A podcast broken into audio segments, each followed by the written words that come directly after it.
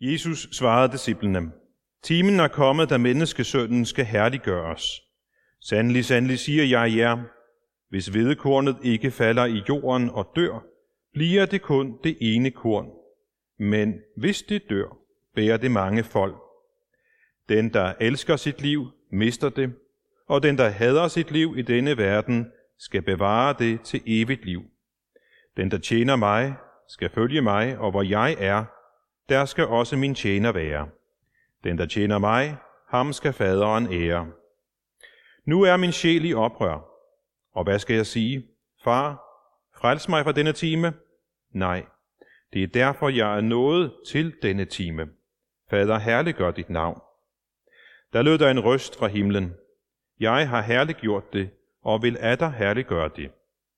Folkeskaren, som stod der og hørte det, sagde, at det var torden. Andre sagde, en engel talte til ham. Jesus sagde til dem, den røst lød ikke for min skyld, men for jeres skyld. Nu fældes der dom over denne verden. Nu skal denne verdens fyrste jages ud. Og når jeg er blevet ophøjet fra jorden, vil jeg drage alle til mig. Det sagde han, og betegnede dermed, hvordan han skulle dø. Amen.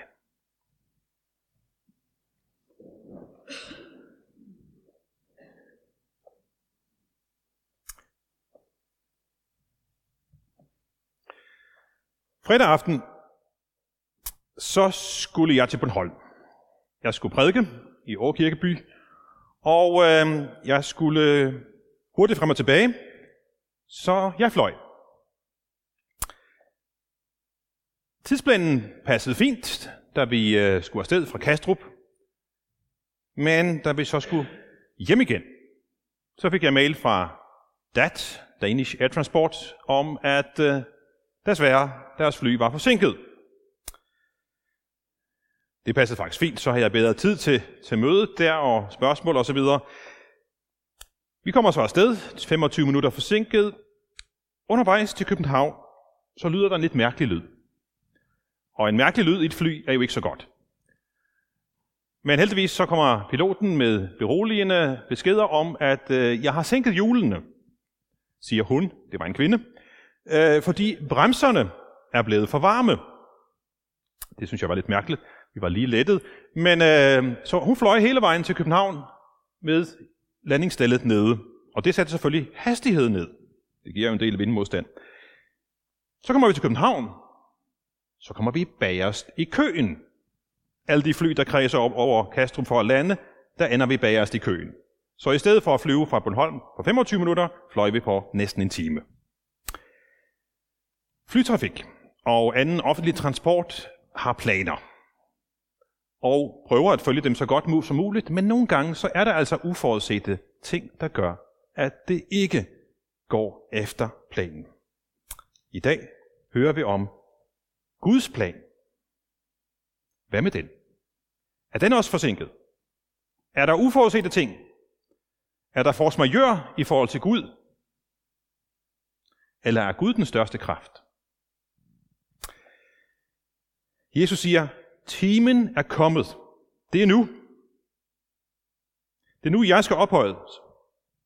Det er lidt, lidt ligesom, når man er i lufthavnen og siger, nu er der altså tid til at gå ombord på flyet. Timen er kommet, da menneskesønnen skal herliggøres. Og med det, så peger han faktisk på, at timen er kommet til han skal dø. Og umiddelbart virker det jo lidt mærkeligt, at ophøjelsen og død hænger sammen. Men det gør det. Og det er nu, det skal ske. Det er nu efter Guds plan, som ikke er til, tilfældig. Gud han er ikke en, der bruger hovserløsninger, og det er jo ikke sådan, at han pludselig kommer i tanke om, Nå ja, jeg skulle måske sende min søn til verden. Nej, det sagde han allerede, da verden blev skabt. Jeg sender en. Han sagde det ikke direkte sådan, men det var det, der lå i beskeden til Eva om, at en dag, eller til slangen om, at en dag vil kvindens afkom knuse dit hoved. Det var Guds plan allerede der. Og den følger han, og nu siger Jesus, nu er det. Allerede der var planen, at djævelens magt og dødens magt skulle knuses. Og nu er timen kommet. Nu skal han udføre den opgave.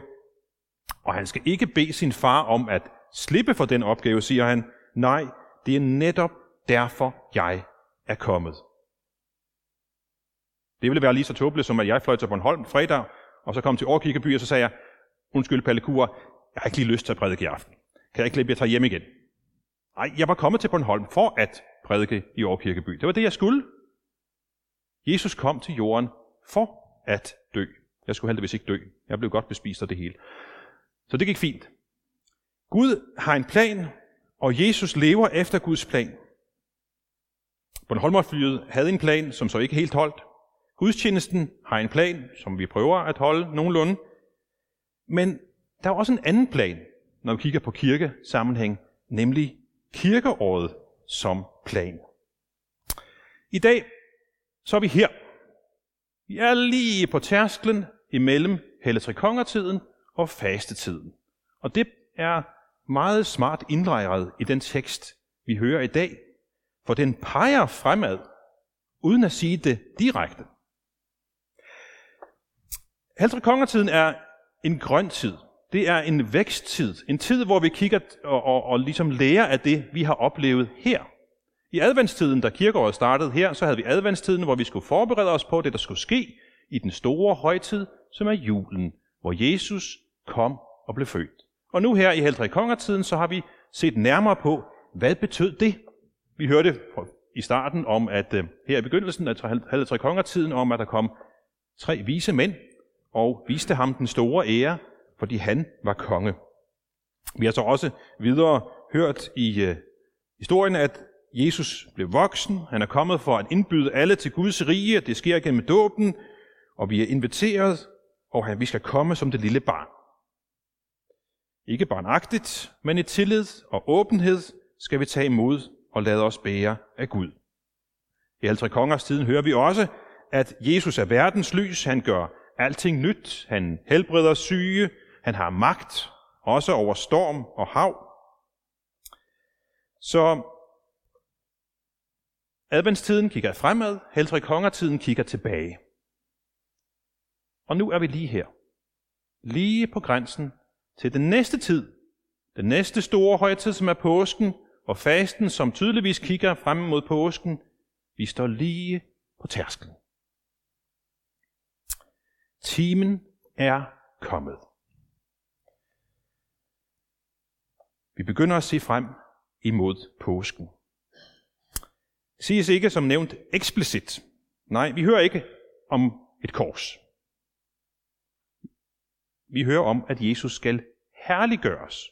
Og så hører vi i slutningen af teksten, dermed antydede han, hvordan han skulle dø. Så Jesus forklarer det så også med et billede. Et billede med, fra naturen om et vedekorn, der skal dø for at bære frugt. Det gælder også for ham. Et vedekorn skal lægges i jorden og dø, og så kommer der noget nyt op, som bærer mange folk. Og sådan skal han dø, siger han, for at noget nyt skal opstå. Her i øh, Haltre Kongertiden, så kalder man det også for åbenbaringstiden, øh, hvor Guds hemmelighed er blevet åbenbaret for os. Hvor vi kan få øje på, at Gud er så meget mere, end vi kan forstå og forklare. Han er uudgrundelig, han er ubegribelig, men han vil, at vi skal lære ham at kende, og derfor har han også åbenbaret sig i Jesus. Derfor har han givet sig til kende i Jesus, som vi også hørte Paulus sige. Og her taler Jesus så om den vej, han skal gå, for at vinde sejr over denne verdens fyrste og føre os ind i Guds rige. Timen er kommet til det, siger han. Herliggørelsen, og herliggørelsen betyder også en domfældelse.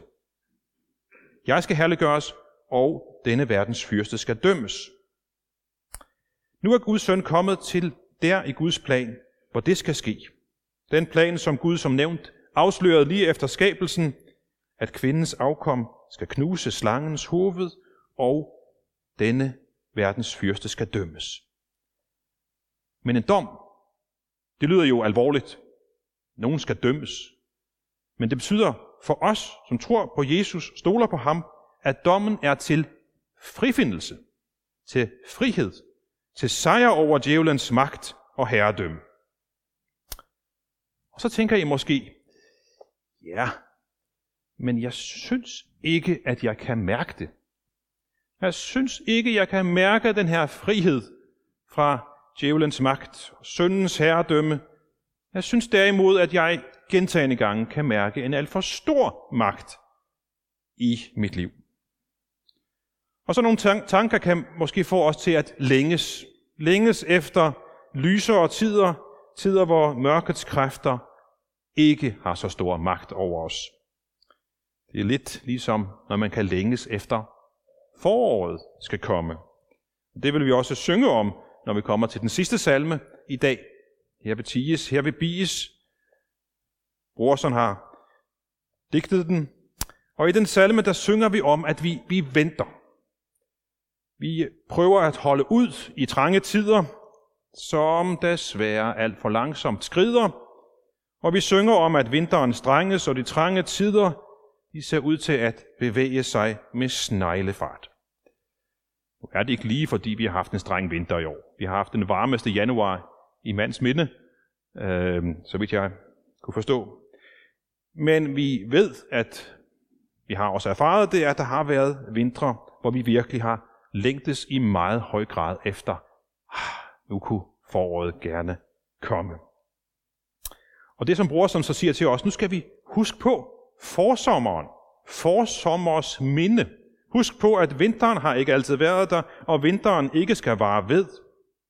Nej, vi kan se på første grøden, grøden af det blide vor og høre budskabet om foråret og sommerens komme. Det skal snart ske, så siger brorson til sidst i sin flotte formulering, se, nu er stunden næsten, næsten oprunden. Det er lidt lige, når Jesus siger, jeg kommer snart. Næsten oprunden, som gør dig glad. De første spiger, de skaber liv, og de skaber håb. Og til trods for deres svaghed, så har de en enorm kraft. Et godt eksempel på det, synes jeg, er, når, når man kan se en spire komme op igennem asfalten. Vi tænker, asfalt, det er godt nok hårdt. Alligevel kan en lille spire vokse op igen asfalten. Det er for mig et, et håbstegn. Det kan også være irriterende, fordi det skal væk, men øh, at, at se spirens kraft og mod. Og derfor er det ikke så underligt, at profeterne også bruger det billede om Jesus som en spire. I de dage, siger Jeremias, og til den tid vil Gud lade en retfærdighedens spire af Davids slægt vokse op. Jesus, Guds retfærdige spire, skal komme, siger profeten. Men ligesom de små spiger i vores haver ikke ser ud af særlig meget i starten, sådan er det også med Jesus. Hvis vi lige kigger på den tekst, vi læste, den sammenhæng, den står i. Lige før, så er det sket det, at der er kommet nogle øh, mænd fra Grækenland. De er kommet til Jerusalem for at fejre øh, påske, og så har de hørt om Jesus, og så vil de gerne høre mere om Jesus og få lov til at møde Jesus. Og få fat på Filip, og Filip foranstalter så et møde der, og Jesus svarer så med det, som vi læste. Han siger, stunden er oprunden, timen er kommet, jeg skal herliggøres. Men herliggørelsen skal ske igen død til liv, med den her symbolske tale om vedekornet. Og jeg ved ikke helt, hvordan de her grækere har reageret på det. Om de fik, hvad de kom efter. De har hørt rygter om Jesus, og hvis vi forestiller os, hvad er det for en forestilling af Gud, de kommer med? Hvis vi tager den græske tankegang om, om nogle stærke guder, som, som kæmper. Derfor er det her svar, som Jesus kommer med, ikke siger det dem ikke nødvendigvis så meget, at de vil få en herliggjort Gud at se, som skal lægges i jorden og dø. Jeg tror, det har været en vis clash op i deres hoved. Hvad er det for en Gud? Jeg tror ikke, de har ventet at møde en Gud, der skulle fornedres, som lægges død i jorden for at blive til liv for mange. Hvis vedekornet ikke lægges i jorden og dør, bliver det kun det ene korn, men hvis det dør, bærer det mange folk. Men det var lige præcis det, der var overskriften over Jesu liv. Alt liv vindes ved at opgive det, siger Jesus. Ved at opgive livet, vinder han livet for os. Så billedet med vedekornet viser, at det, der er en sejr i hans død. På samme måde ser vi også et håb i, at vinteren ikke skal vare ved. Langfredag syntes at fjerne alt håb, men langfredag rummer samtidig også spiren til dannelsen af den kristne menighed, som vi er her i dag. Vi er de mange folk, nogle af dem, som Jesus pegede på den dag. Vi er udspring af det. Det korn, som brød frem af jordens mørke den lyse påske morgen. Vi kigger på billedet her, så har vi den mørke langfredag her, de tre kors, men herover har vi solen, der bryder frem. Herover har vi påske lyset. Han skal dø, men det skal vokse op og spire til liv. Så fortællingen om på det her vedekorn minder os om, at dødens magt er brudt. Denne verdens fyrste er dømt. Og igen er vi tilbage ved forårets komme, som man kan længes efter. For vinteren skal ikke tage håbet fra os. Håbet om, at vi endnu en gang får lov til at opleve fuglesang og udsprungne træer og sommer, sol og varme. Og på samme måde skal dødens magt heller ikke tage håbet fra os, fordi døden har tabt, har mistet terræn. Og det begyndte da vedkornet blev lagt i jorden den lange fredag. Det spirede frem påskemorgen, og det giver håb. Gud har en plan. Han holder sin plan. Ingen forsinkelser og ingen uforudsete ting. Ingen varme bremser hos Gud. Paulus han beskriver det som en hemmelighed, som har været gemt for alle tider og slægter, men nu er åbenbaret i Kristus. Det skal være lys for hedningerne. Han skal være os håb, herlighedens håb. Og når Kristus lever i os, så er han en kilde til liv. Så er han en kilde til tro, til håb, til kærlighed i os. Og så kan vi også være det for andre. Vi skal ikke gå og putte med det her håb, som Jesus er for os. Guds kærlighed kommer til os igennem Kristus og fører til, at vi kan være og gøre noget for andre. Det gode, vi gør mod andre, er jo et svar på det, vi har modtaget fra ham. Når Kristus er i os, når vi lytter til ham, når vi om lidt tager del i nadvåren, der får vi bogstaveligt talt Kristus ind i os. Herlighedens håb. Vi får del i tilgivelsen. Men jeg synes, vi også skal tage det til os i dag. Vi, tager, vi får et håb. Vi får et håb om det evige liv, når vi også spiser af brød og vin. Han bliver en kilde til liv, til evigt liv. Og lige så vel som når vi spiser noget for at bruge vores krop, sådan spiser vi også af ham for at give det videre til andre. Så Kristus kan blive, bruge os som et redskab i forhold til andre, og så sker der det, at vedkornet bærer endnu mere frugt. Så kommer der på den måde endnu mere nyt liv ud af vedekornet. Det er også derfor, at det kristne budskab overhovedet er kommet til os. Fordi der var nogen, der tog det ind og gav det videre. Vi kan måske bruge øh, korset som, som et symbol på det. Hvis vi nu stiller os her i midten, midten af korset, ja, vi kan gå derover, midten af det her kors, der står vi. Forhold til Gud, det er den her. Forhold til vores næste er den her. Der står vi. Vi får alt det her fra ham, og skal give det videre til vores næste. Vi står i skæringspunktet mellem det, som har med verden at gøre, det, som har med, med Gud at gøre. Men, som, men vi, som er kristne og, og døbt, er ikke af denne verden, men af Gud, og lever i verden, og ikke af denne verden. Det vil sige, at det, som vi har brug for, det får vi fra ham.